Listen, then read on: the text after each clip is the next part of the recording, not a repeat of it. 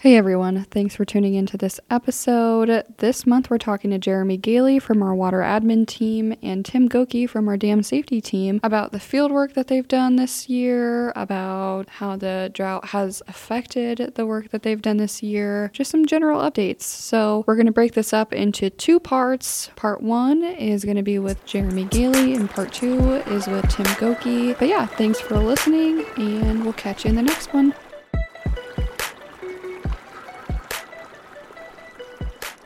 Hi everyone, welcome to another episode of Around the Water Cooler with NEDNR. Today it's me, Devin, And Alexa, hi. and today we have Jeremy Gehle from our water admin team. Uh, just coming to speak with us real quick about uh, water admin activities for the year of 2023. I guess to get started, we've had quite the drought this year, and uh, because of that drought, field offices may have been very busy. Uh, what did a typical day for field office staff look like? So when our guys get to the office every morning, we take a look at uh, all the data that we have available for us. So we'll pull up our computer and uh, look to see if there's any precipitation forecast. But probably the most important thing that we look at is our stream gauging website to see how much water is at each location. We're looking for, for different triggers to be met. We're looking at our gauges to make sure that uh, they've been measured recently, that there's not a shift that needs to be made or go uh, make a measurement.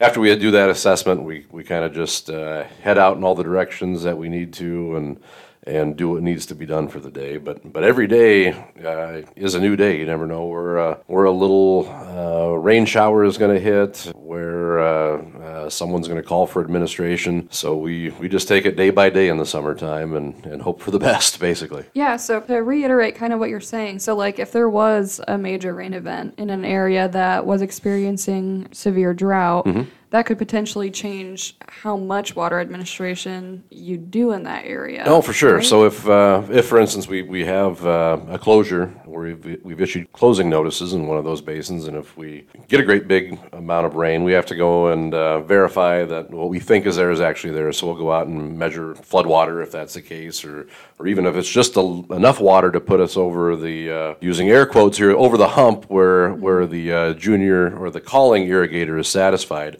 we have to go and make sure that, that they are indeed uh, made whole then with that rain. And then we have to chase down the, the other junior irrigators that we do have closed and issue them opening orders so that they can perhaps have a have a chance to irrigate them too. So, speaking of irrigators, we were just wondering does the irrigation season look different from the beginning to the end for your team? Uh, yeah, the, uh, every year is is is unique. I've learned after being here for, for 20 plus years. So at the at the beginning of the year, things looked uh, pretty bleak actually in terms of the entire state of Nebraska. But uh, what we saw at the beginning of the year is the the Panhandle, uh, the South Platte River Basin, uh, starting in Colorado and on its way down to Nebraska.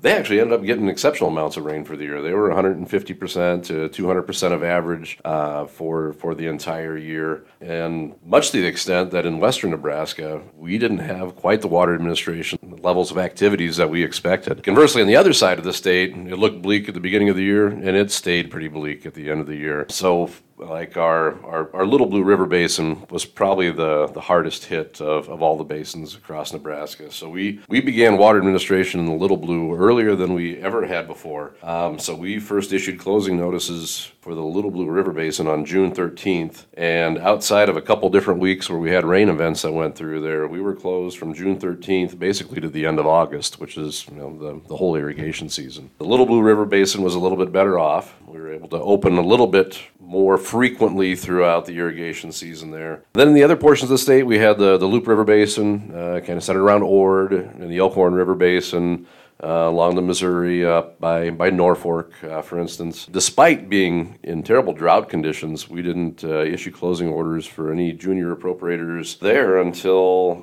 uh, the end of August for uh, uh, Nebraska Game and Parks Commission's uh, in-stream flow appropriations along the Platte River. So now that irrigation season is over, um, what are conditions looking like now? I see that you've prepared kind of a little bit of an update for us. Can you just kind of give us a status update? Yeah, Yeah, so, uh, and, I- and I mentioned before the levels of precipitation out west, and we're still in a drought, uh, as you guys are probably uh, well aware of here too, and particularly in, in eastern Nebraska. And what we're seeing now with the rivers and with stream flow, the ongoing drought is really having an effect on uh, the base flow of the rivers. So if we, we haven't got a lot of rain, uh, the, the rivers are, are reflecting that, and they're staying historically low for this time of year. So as we, as we look around the state, we're seeing below, slightly below average stream flows to, to much below stream flows in, in different areas. This uh, looks to be uh, an exceptional El Nino year, and in Nebraska, that just kind of puts us on the dividing line. Kind of depends where the jet stream sets up to know if we're going to get a lot of precipitation or, or, or be dry too. So it could be a really wet winter, or or it might not. We'll just uh, take every day as it comes and see what happens.